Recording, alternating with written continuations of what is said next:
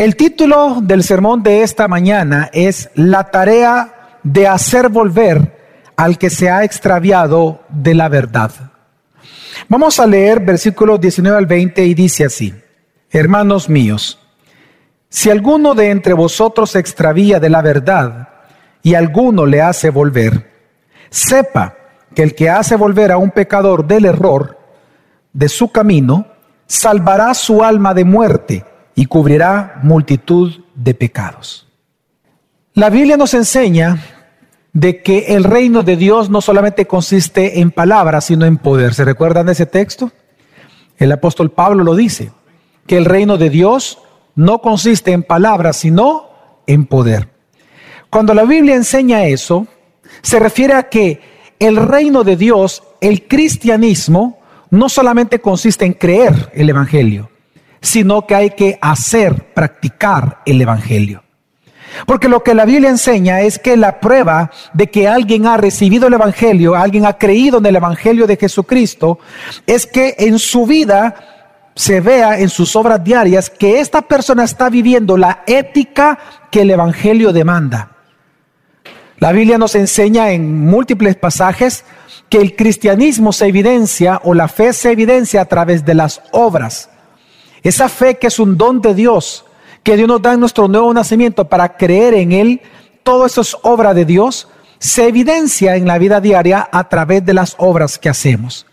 Por ejemplo, Jesús habló de esto en varias ocasiones. En una ocasión él dijo, él llamó incluso hacedores de maldad a aquellas personas que habiendo expulsado demonios en el nombre de Jesús, haber profetizado en el nombre de Jesús, y haber predicado en el nombre de Jesús, habiendo hecho estas cosas, pero aún así ellos viviendo de una manera alejada del Evangelio, Dios les llama a estos hacedores de maldad. Es más, Jesús dijo, él afirmó que cuando él viniera por segunda vez, les diría, apartaos de mí, nunca os conocí. Jesús está afirmando de que hay personas en las iglesias y él mismo aquí lo está diciendo, personas que obrando milagros, obrando profecías y expulsión de demonios en el nombre de Jesús, no eran parte de su pueblo ni sus hijos, por cuanto quedaba en evidencia que a, a través de las obras que ellos hacían en su vida personal, que su corazón estaba alejado del Evangelio. En otra ocasión Jesús, por ejemplo, él dijo, de que este pueblo de labios me honra, excelente, pero su corazón está lejos de mí. No solamente Él es Dios que puede ver el corazón, sino que se refiere que las obras que una persona hace al final van a demostrar el tipo de árbol que eres. O eres auténtico cristiano o no eres cristiano. En otra ocasión Jesús, por ejemplo, también afirmó a través de una parábola de que la cizaña siempre iba a crecer a la par del trigo. Esto significa que en comunidades como estas locales, en iglesias locales como estas, no todos son cristianos, algunos son cizaña. Claro, se visten, se comportan, eh, hablan, gustan, igual que los cristianos, pero en su vida diaria particular, su vida difiere muchísimo del Evangelio. También, por ejemplo, en la parábola del sembrador, Jesús, recuerden ustedes, dice que el sembrador salió a sembrar, tiró la semilla, y cayó en cuatro tipos de terrenos. Pues el segundo y el tercer terreno habla de personas que aunque confiesan ellos ser creyentes, su forma de vida, cuando son probados, su forma de vida es contraria a la escritura, por lo cual queda en evidencia que nunca fueron verdaderos creyentes. Así, nosotros vemos que la Biblia enseña mucho acerca de la autenticidad de la fe que salva o de la falsedad de una fe que se supone que salva. Santiago, siguiendo esta línea de pensamiento, él escribe esta carta, una hermosa pero muy poderosa carta. Y se le escribe específicamente a aquellos que estaban siendo perseguidos por, precisamente por, eh, religiosos y por, de alguna manera, por el imperio romano. Y él les escribe esta carta a ellos con el objetivo de que se examinaran a sí, a sí mismos si en verdad se encontraban en la fe auténtica que salva o no. La razón de que él hizo esto es porque cuando él comienza a escuchar que las personas que se fueron de Jerusalén, recuerde que Santiago era el pastor de Jerusalén, la gente se va de la iglesia de Jerusalén a otras provincias romanas buscando salvarse de la persecución, él comienza a escuchar que estos que se llamaban a sí mismos cristianos, que él conocía, resulta que algunos de ellos en el momento de la prueba ya no estaban mostrando actitudes propias de un creyente y algunos incluso ya estaban negando la eficacia de la cruz de Jesucristo. Entonces, él comienza a escribirles de que se den cuenta, que se examinen si en verdad son auténticos creyentes o no. Porque lo que da evidencia de tu autenticidad o no, si eres un buen o mal árbol, son tus frutos, las obras diarias. Así que Santiago por eso se enfoca en las obras en su carta. Él comienza a mostrar evidencia de un corazón regenerado. ¿Cuáles son las actividades y obras justas que hace un auténtico cristiano? Para que uno se pueda examinar a través de la carta y uno pueda observar en sí mismo si en verdad es auténtico cristiano o no. Otra carta similar que tiene un objetivo similar es la primera carta de Juan, que también le recomiendo a ustedes que la puedan leer, porque al final dice Juan que le escribió para que cada uno observara si en verdad también era creyente o no. Así que la tarea de Santiago, hermanos, al escribir su carta, era hacer volver a Cristo a quienes no estaban viviendo conforme a la verdad. Esa era la tarea de Santiago. Pues para mí, entendiendo esta tarea de Santiago, me resulta fenomenal y me resulta muy hermoso el final de la carta. Porque si nos damos cuenta lo que está haciendo al final de la carta en estos dos versículos, Santiago es trasladando esta tarea de hacer volver el corazón de una persona que se ha extraviado de la verdad a Cristo, que él lo hace a través de la carta, ahora él va a delegar esta tarea a la iglesia. Y es lo que encontramos acá. Lo que Santiago está haciendo es dándole la orden a la iglesia que ellos hagan ahora lo que él con su carta hizo. Procurar que los corazones extraviados de la verdad regresaran a Jesucristo. Así que ahora nosotros vemos, hermanos, en estos versículos que Santiago anima a la iglesia a esforzarse en cumplir la tarea de buscar y de evangelizar a quienes no viven conforme a la doctrina o a la sana doctrina, o a aquellos que conscientemente han abandonado la fe en Cristo, para que si Dios quiere entonces, buscándolos y predicándoles, sean salvados del juicio eterno. En otras palabras, o una frase más simple, Santiago lo que está haciendo en estos dos versículos es animando a la iglesia a la ardua pero edificante tarea de evangelizar a los que han apostatado. Así que en estos dos textos muy interesantes, nosotros vemos tres grandes puntos que vamos a tratar hoy con respecto a este tema. En primer lugar, nosotros observamos la posibilidad de extraviarse de la verdad Número dos, la tarea que tiene la iglesia ante este extravío de la verdad de parte de algunos. Y número tres, cuál debe de ser el motivo por el cual tenemos nosotros que proclamarle la verdad a ellos. Así que vamos a ver el primer punto y es la posibilidad de extraviarse de la verdad. Acompáñeme a Santiago capítulo 5, versículo 19, primera parte, dice así. Hermanos míos, si alguno de entre vosotros se extravía de la verdad, Santiago comienza este texto estableciendo la posibilidad de que personas que se congregan en una iglesia se aparten de la verdad. Él pone esa posibilidad. Pero ante esta posibilidad tan clara surgen varias preguntas. Número uno, ¿qué significa apartarse de la verdad? ¿Quiénes son los que se apartan de la verdad? ¿Y cómo es que se apartan de la verdad? Son preguntas que es importante responder porque en Santiago está diciendo, hermanos míos, si alguno de entre vosotros se extravía de la verdad. La pregunta es si un verdadero y auténtico cristiano se puede apartar de la verdad o no. Es decir, lo que algunos llaman extraviarse de la salvación. Veamos qué está hablando realmente Santiago.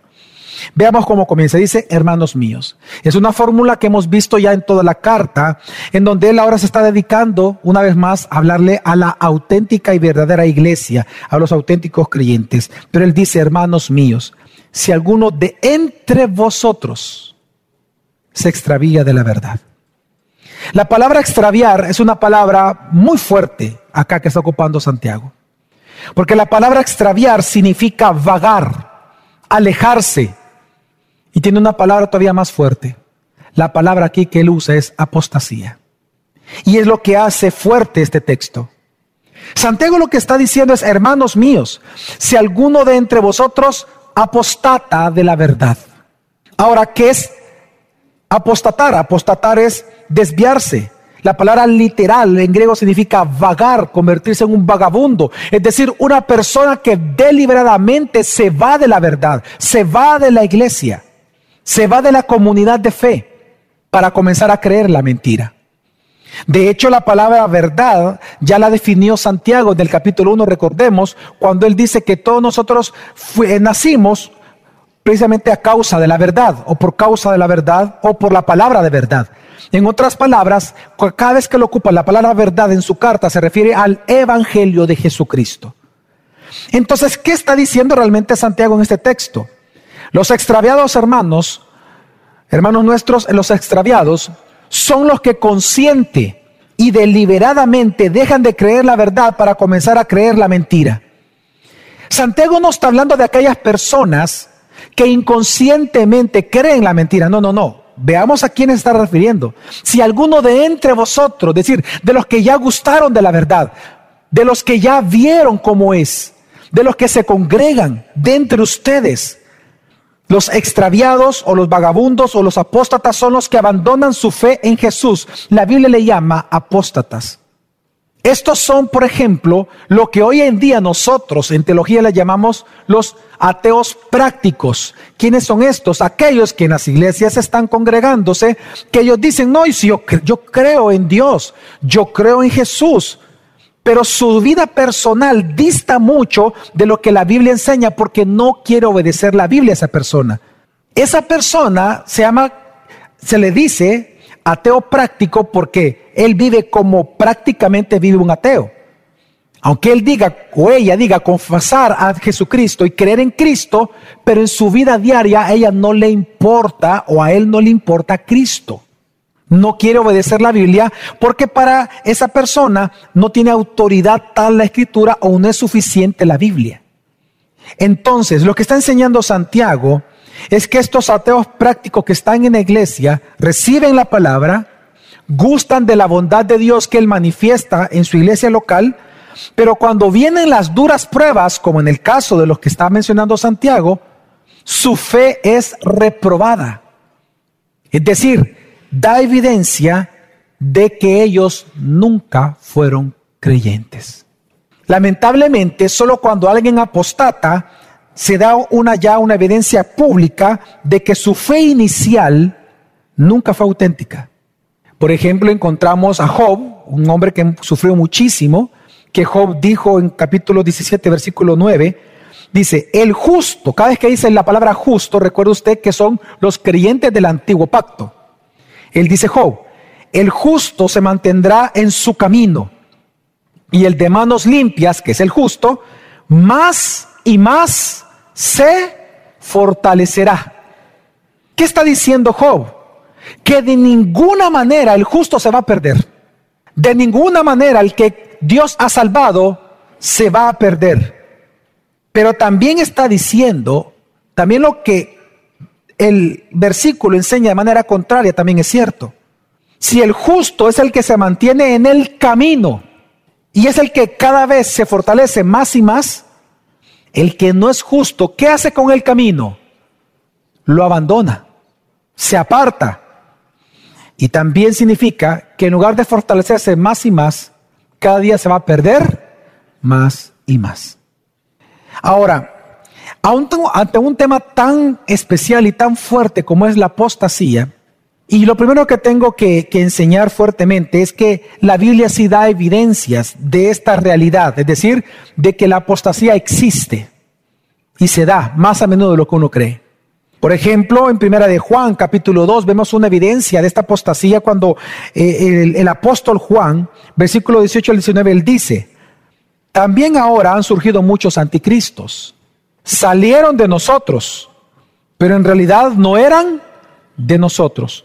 porque si hubieran sido de nosotros, habrían permanecido con nosotros, pero salieron a fin de que se manifestara que no todos son de nosotros.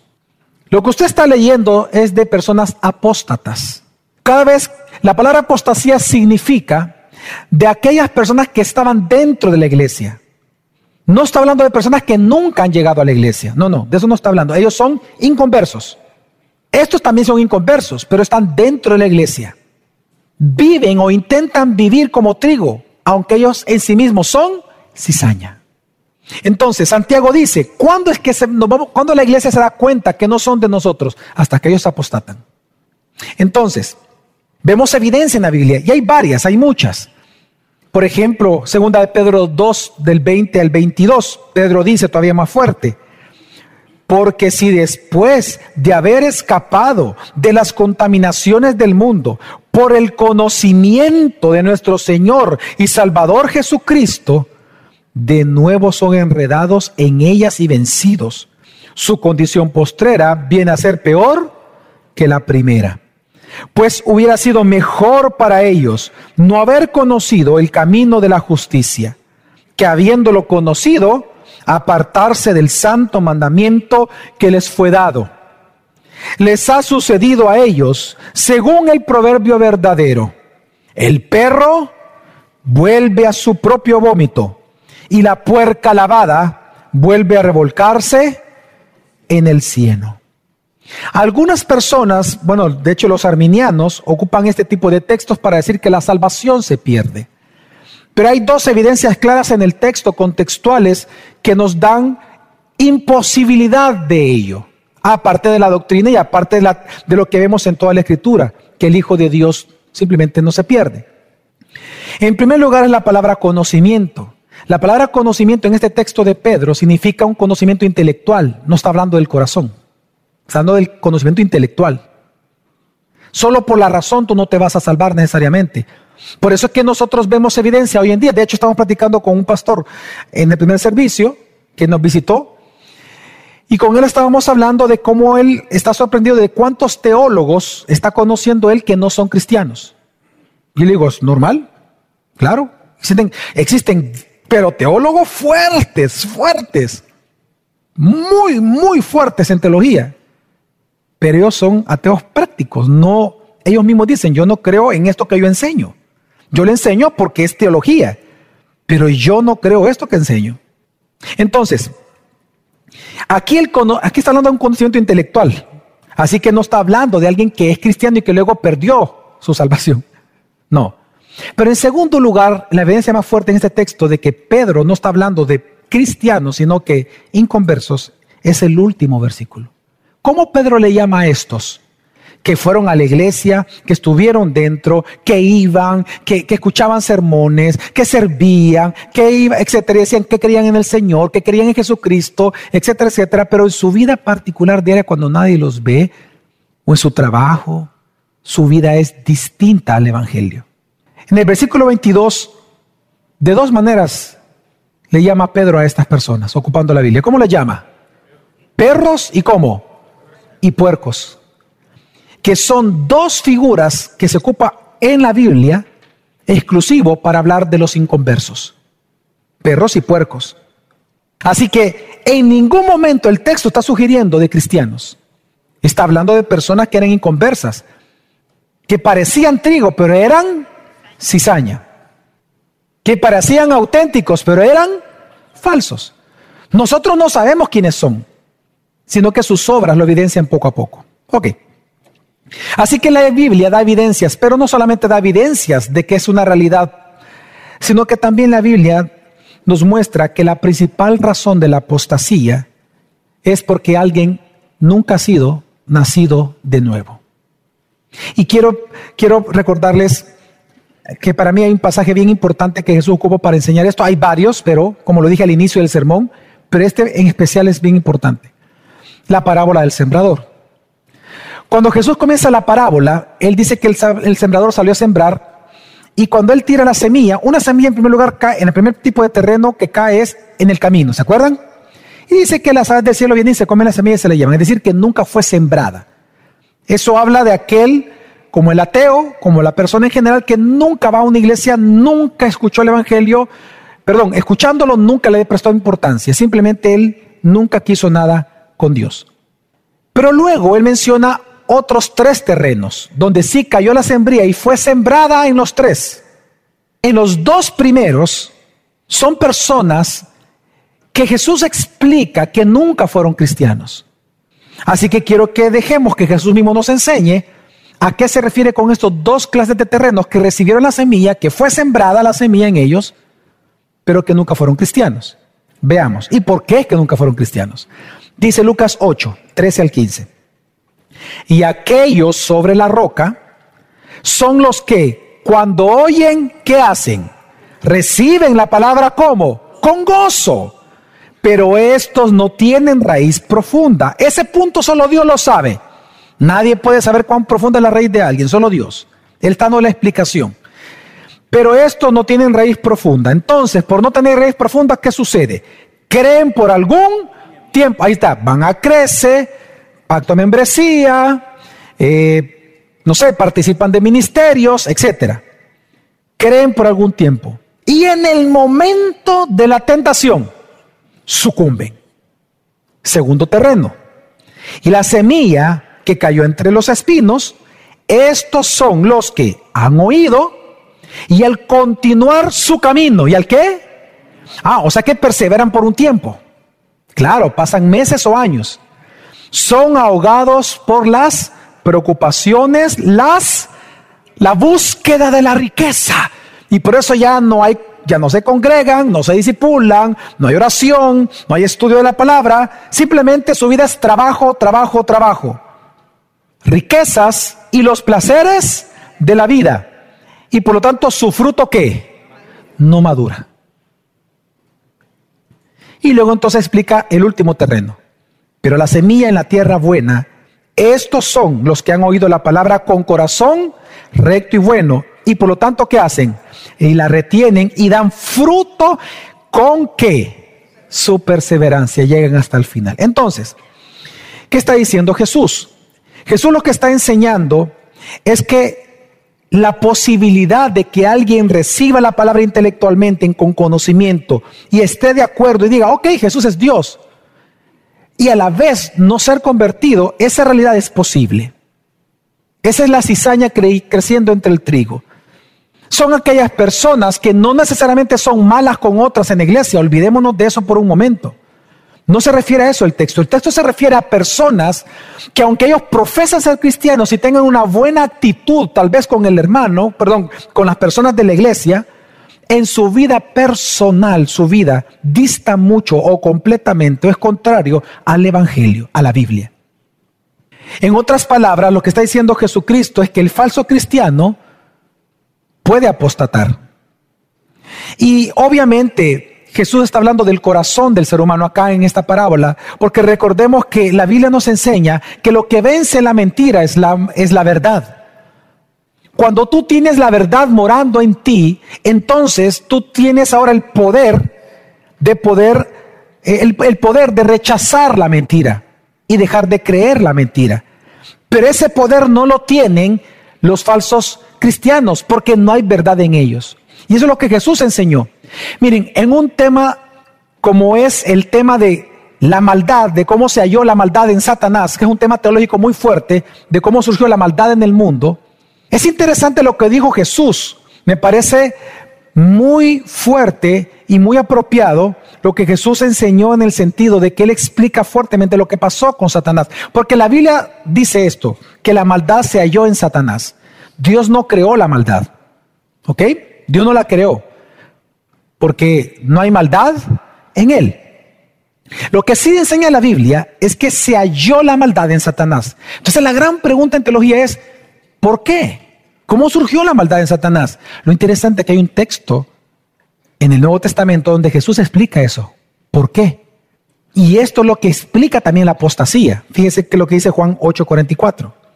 Soy de vuestro padre el diablo y queréis hacer los deseos de vuestro padre. Él fue un homicida desde el principio. Y ahí viene el punto. Y no se ha mantenido en la verdad. Y no sé qué ha mantenido en dónde? En la verdad, porque recuerde que Satanás, antes de ser Satanás, él fue qué? Un querubín, protector. Entonces la pregunta es, ¿cómo pasó de ser una cosa a otra? Y ahí dice, no se mantuvo en la verdad. Lo mismo que está diciendo Santiago, apostasía. No se mantienen en la verdad. La pregunta es, ¿por qué Satanás no se mantuvo en la verdad? Y no se ha mantenido en la verdad, ¿por qué qué? No hay verdad en él. Al no haber verdad en una persona, no hay nada que le impida a esa persona creer la mentira como verdad. Cuando no hay verdad en una persona, porque solo los creyentes tienen la verdad morando en nosotros, cuando una persona no es creyente, no tiene posibilidad alguna de rechazar la mentira. No tiene ese poder, dice la Biblia. Y no se ha mantenido en la verdad porque no hay verdad en él. Por eso Jesús dijo, cuando habla mentira, habla de su propia naturaleza. Mire, por eso en la Biblia, que no lo voy a mencionar esta mañana porque son bastantes textos, la Biblia da mucha evidencia de que, que las personas que apostatan, los, los apóstatas, los ateos prácticos, no solamente están seducidos por Satanás, están completamente influenciados por Satanás. El apóstata está dominado por Satanás. Así que, por eso es que las personas cuando no son creyentes y van a la iglesia, cuando son tentados, viene la prueba o escuchan una falsa doctrina, se extravían.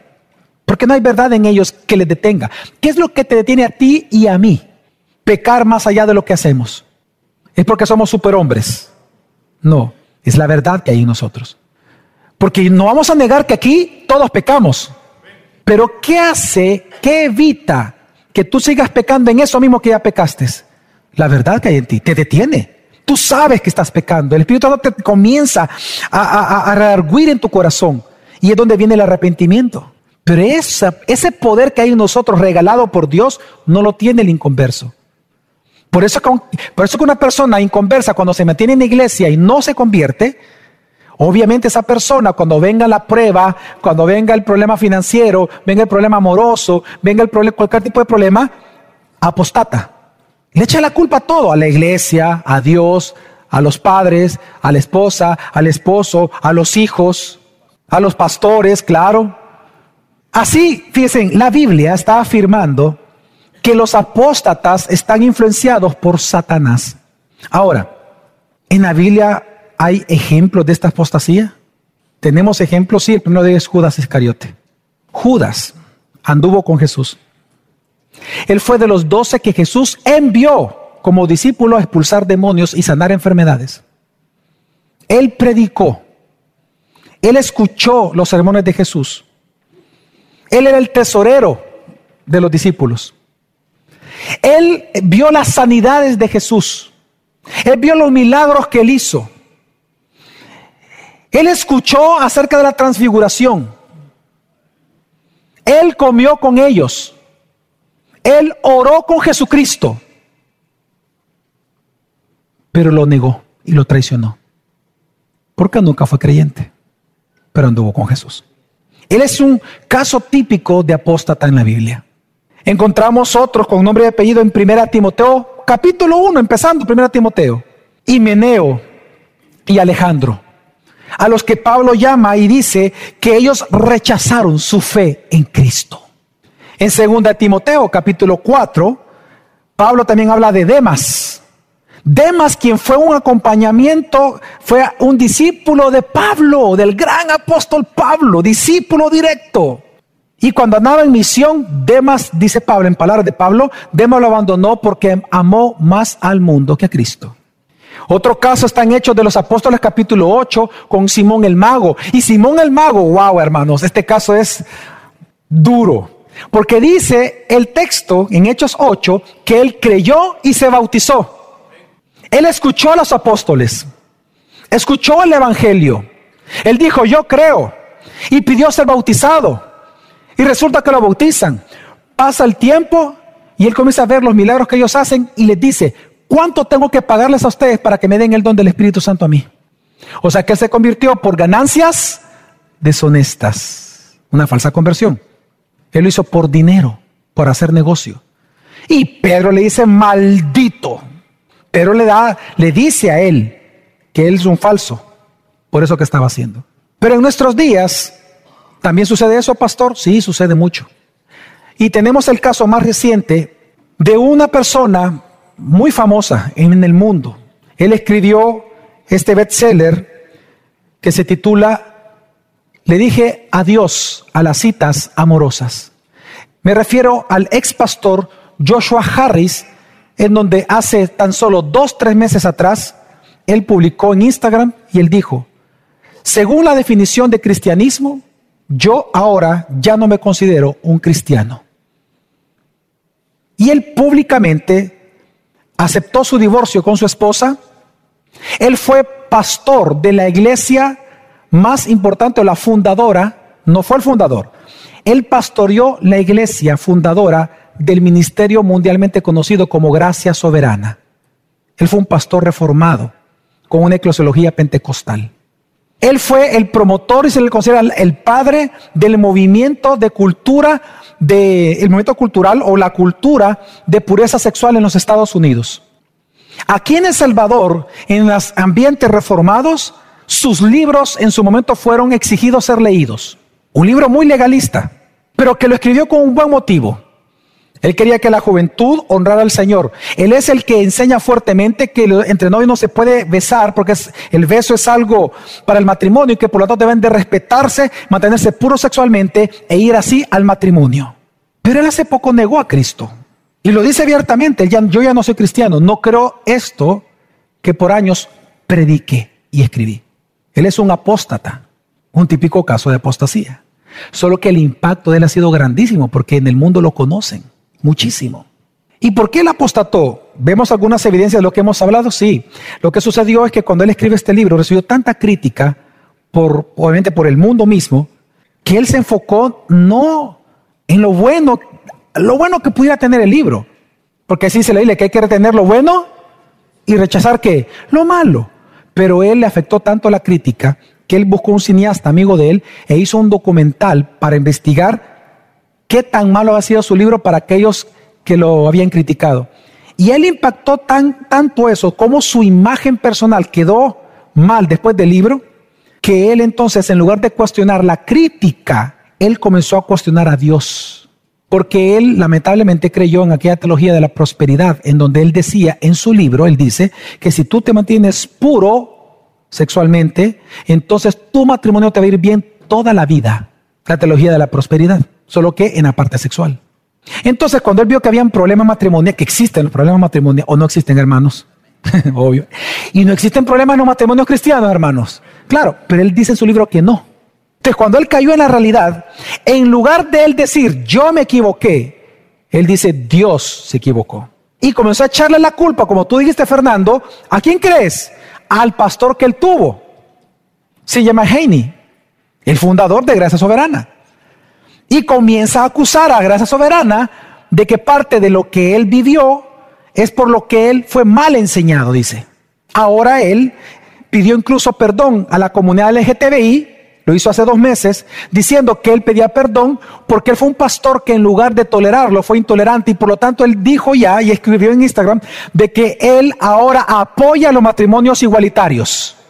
El padre del movimiento cultura pureza sexual en los Estados Unidos, en todo el mundo de hecho un apóstata. Ahora, cuando uno escucha estos casos, la pregunta es, ¿qué hay que hacer? ¿Qué hay que hacer con los apóstatas? Pues lo que enseña Santiago es que la tarea de la iglesia es intentar hacer volver al apóstata a la iglesia, para que si Dios quiere, sea salvado. Vamos a leer el texto, dice, hermanos míos, si alguno de entre vosotros se extravía de la verdad y alguno le hace volver, si alguno le hace volver, este alguno nos dice que es un llamado a toda la iglesia, no a personas especiales, a toda la iglesia es el llamado, pero cuando dice si alguno es porque está diciendo al final tú tienes que decidirlo, tienes que ser intencional en ir a buscar a alguien así. Porque, hermano, le recuerdo algo, el apóstata es alguien que ya escuchó la verdad. Ojo, no estamos hablando de alguien que desconoce la jerga. Por eso es que, por eso es que Santiago dice si alguno, porque usted tiene que ser intencional, pero también tiene que tener el conocimiento. Porque usted sabe que con un apóstata usted no puede ir igual que con un inconverso normal, que nunca ha oído a alguien. No, estamos hablando de alguien que sabe los manejos de una iglesia, la teología de una iglesia, maneja la teología, conoce la teología, entiende, pero él conscientemente rechaza a Cristo. Dice, ya no quiero nada, ya no quiero nada con la iglesia, la iglesia es una broma, es un invento de los hombres. Hablar con ellos es distinto. Por eso dice, si alguno, es un llamado general pero intencional personalmente. Pero fíjense qué palabra ocupa. Si alguno le hace qué, hermanos, volver. Y esta palabra volver es muy usada en escritura. La palabra volver significa revertir algo, pero moralmente, revertir algo moralmente. Es decir, da la idea de conversión. Es decir, la palabra volver significa alguien que va por un camino moralmente, pero es que devuelto a su estado de origen moralmente, en estas palabras, delante de Dios. Así que hermanos, ¿qué está diciendo Santiago en este texto? Santiago está diciendo que Dios te ha dado a ti, a mí y a la iglesia en general en el mundo a los auténticos cristianos la tarea de evangelizar al apóstata. Empezando por aquellos en tu casa, en tu trabajo, aquellos que diciendo que son cristianos porque creen en Jesús o porque piensan que Jesús es Dios, pero sus vidas, tú sabes porque lo ves, tú sabes que sus vidas moralmente es contrario a lo que enseña la Biblia. ¿Qué tienes que hacer con ellos? Evangelizarlos, evangelizarlos, evangelizarlos, insistir a tiempo y afuera de tiempo. Insistir, amarlos. Hay que amar a Joshua Harris, aunque él está haciendo un gran daño a la iglesia hoy en día. Hay que amarlo. ¿Y cómo amarlo? Soportar su pecado, evangelizarlo. Pero prepárate. No es lo mismo hablar con Harris que hablar con Nerones. No es lo mismo. Así que tienes que observar tu casa, tu familia. ¿Quién en tu casa vive así? Y evangelizarlo.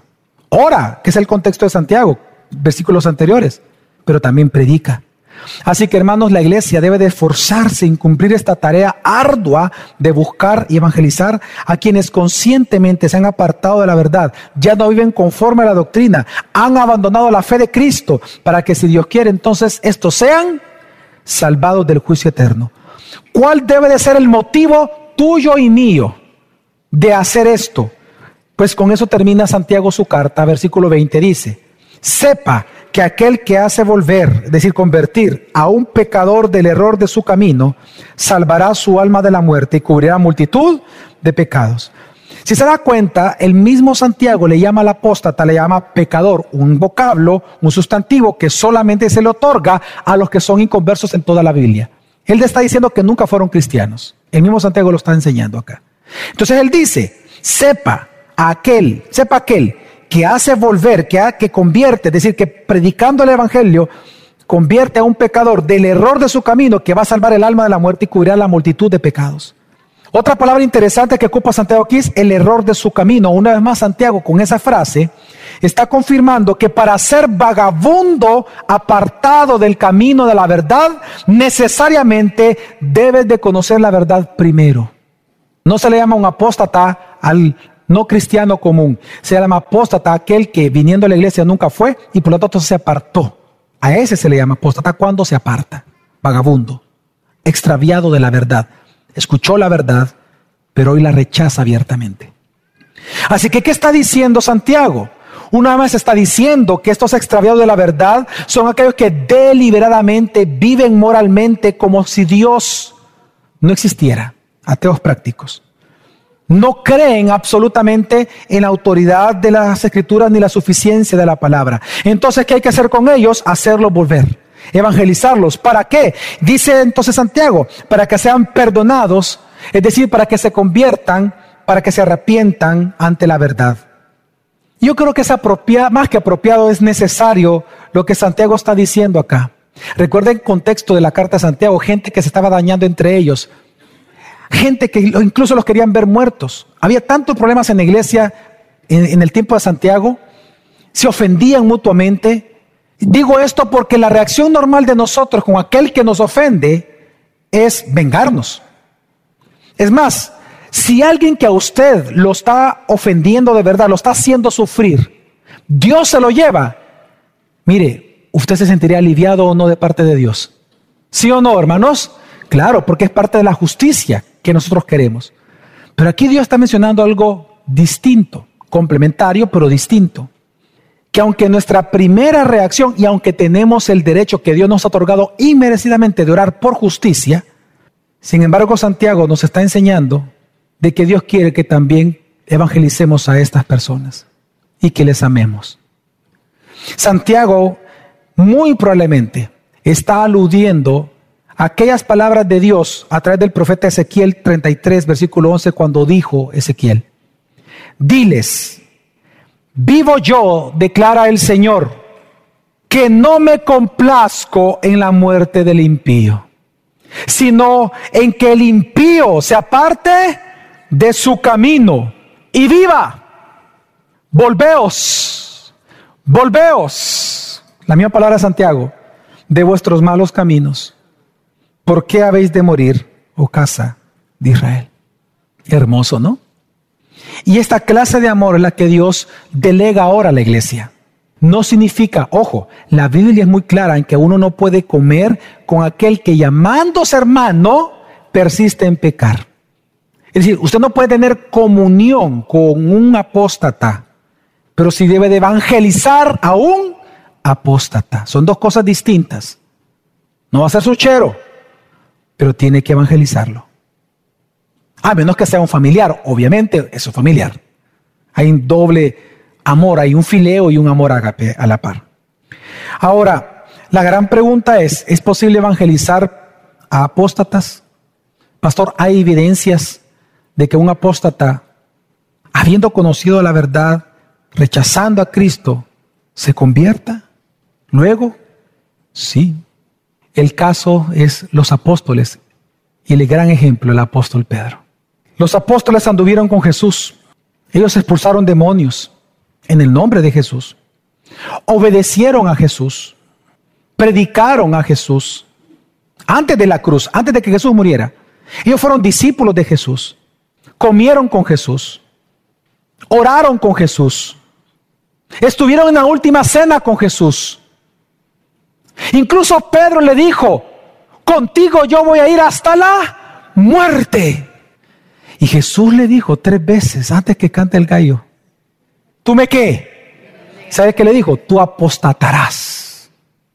Y lo que nos enseña la Biblia es que cuando toman preso a Jesús y lo llevan al Cenedrín, al sumo sacerdote, Pedro lo fue siguiendo y entonces él, estando en el patio de la casa del sumo sacerdote, se acerca una mujer, lo reconoce, le dice, él es uno de los que anda con él. Y la gente lo quiso apresar a él también. Y él comienza a decir, no, yo no lo conozco, no lo conozco. La tercera vez, después de que canta dos veces el gallo, la tercera vez que lo acusan él de que él es un seguidor de Cristo, dice la Biblia que Pedro levantando la voz lo maldijo a todos y jurando en el nombre de Dios dijo, yo no conozco a ese hombre. El de la peor manera posible. Juró en el nombre de Dios no conocer a Jesús. Y sin embargo, después de que Jesús murió en la cruz y resucitó, Jesús lo fue a buscar y lo amó. Pedro, tú me amas. Sí, tú sabes que te quiero. Pedro, ¿tú me amas? Sí, Señor, tú sabes que yo te quiero. Pedro, ¿me quieres? Señor, tú sabes que yo te amo. Ve entonces y apacienta mis corderos. Te perdono. A un apóstata. Cada uno de nosotros hemos vivido esa gracia de parte de Dios. Cada uno de los que estamos aquí. En la cruz nosotros vemos a un Dios justo castigando el pecado por medio de Jesucristo pero para poder mostrar su misericordia a nosotros los escogidos, quien nunca vamos a merecer dicha gracia. Pero por eso el apóstol Pablo dice que a los que hemos sido reconciliados por gracia delante del Señor o con Dios, se dice que las cosas viejas pasaron aquí, todas son hechas nuevas. Todos sabemos, toda la iglesia de sabor sabe ese versículo, pero ¿sabe usted lo que dice después? El siguiente versículo, exactamente el siguiente después de ese, dice, por eso a nosotros se nos ha dado el ministerio de reconciliación. Para que con la misma consolación con que hemos sido consolados nosotros, hablando de la salvación, también así consolemos a los demás con esa misma consolación con que Dios nos consuela. Y, termina entonces diciendo en ese punto Pablo, Somos ministros de reconciliación, como si Dios, por medio nuestro, estuviera clamando a los inconversos, en nombre de Cristo, os rogamos, reconciliaos con Dios. Lo que está diciendo Pablo, lo mismo que está diciendo Santiago, lo mismo que dijo Jesús. Si tú has sido salvado por el Señor, ve y predica el Evangelio. Ve, hermano mío, y predica el Evangelio aún a los apóstatas. Ve y predícales el Evangelio. Si ellos quieren, si ellos te lo permiten, ve y predica el Evangelio porque no todos quieren ni todos lo permiten. Tal es su arrogancia que no quieren. Yo oro de verdad y le pido al Señor que Joshua Harris se pueda arrepentir de verdad y convertirse al Evangelio por la figura que él representó. Aquí hay personas en esta iglesia que apostataron, que fueron pastores. Y les voy a decir algo que nunca se los he contado. En una ocasión íbamos a hablar con uno de ellos para reconvenirlo, para exhortarlo para animarlo a que regresara a Cristo. Él aceptó. Pero el día que nos íbamos a reunir, dos horas antes, porque tú lo conoces, dos horas antes, Fernando, él me dijo, no quiero hablar contigo. Y no quiso nunca. Se intentó buscar a varios de ellos, no quieren. Así viven, muy mal. Los discípulos, antes de la cruz, ellos no, ellos no eran nacidos de nuevo. Ellos se convirtieron después de la cruz, en Pentecostés. ¿Se acuerdan, hermanos? Al no tener la verdad en ellos antes de la cruz, morando en ellos, ellos no podían defenderse contra la mentira. Terminaron negando a Jesús, huyendo del vitupero, porque es en los momentos de prueba donde se ve si alguien es auténtico cristiano o no. Pero después de la cruz Jesús los fue a buscar y los hizo volver. Ellos creyeron, sus pecados fueron perdonados y le sirvieron al Señor. Eso se parece mucho a tu historia y a mi historia. Así que, ¿cuál es el llamado que yo hago en este día? Número uno, aquí, a las personas que están esta mañana aquí sentados, que tú sabes, tú, tú, pero tú personalmente, tú sabes que tú tienes una doble vida. Tal vez tú estás aquí porque estás obligado. Tal vez esta mañana estás aquí porque es parte de tu religión estar. Pero tú sabes que en la semana no te interesa ni siquiera discipularte. No te interesa ser discípulo, no te interesa estudiar, no te interesa que te enseñen, no te interesa. Tu afán es o la familia o el trabajo, etcétera, cualquier afán que tú tengas, el hobby, el juego, el dinero, la comida, etcétera. Tú lo sabes. Pues mi llamado es a que te arrepientas. Porque el juez vendrá por segunda vez. Y él va a juzgar a vivos y a muertos. Arrepiéntete. A aquellos que profesan ser cristianos, que están aquí en Iglesia Gracia sobre Gracia. Número uno, a que te examines a ti mismo. Sin verdad estás en la fe. Sin verdad es un auténtico cristiano. En base a tus obras justas. Y en tercer lugar, en segundo lugar, a que ores temiendo a Dios. Casos como los de Joshua Harris te tienen que llevar a ti en tu corazón a temer. A temer.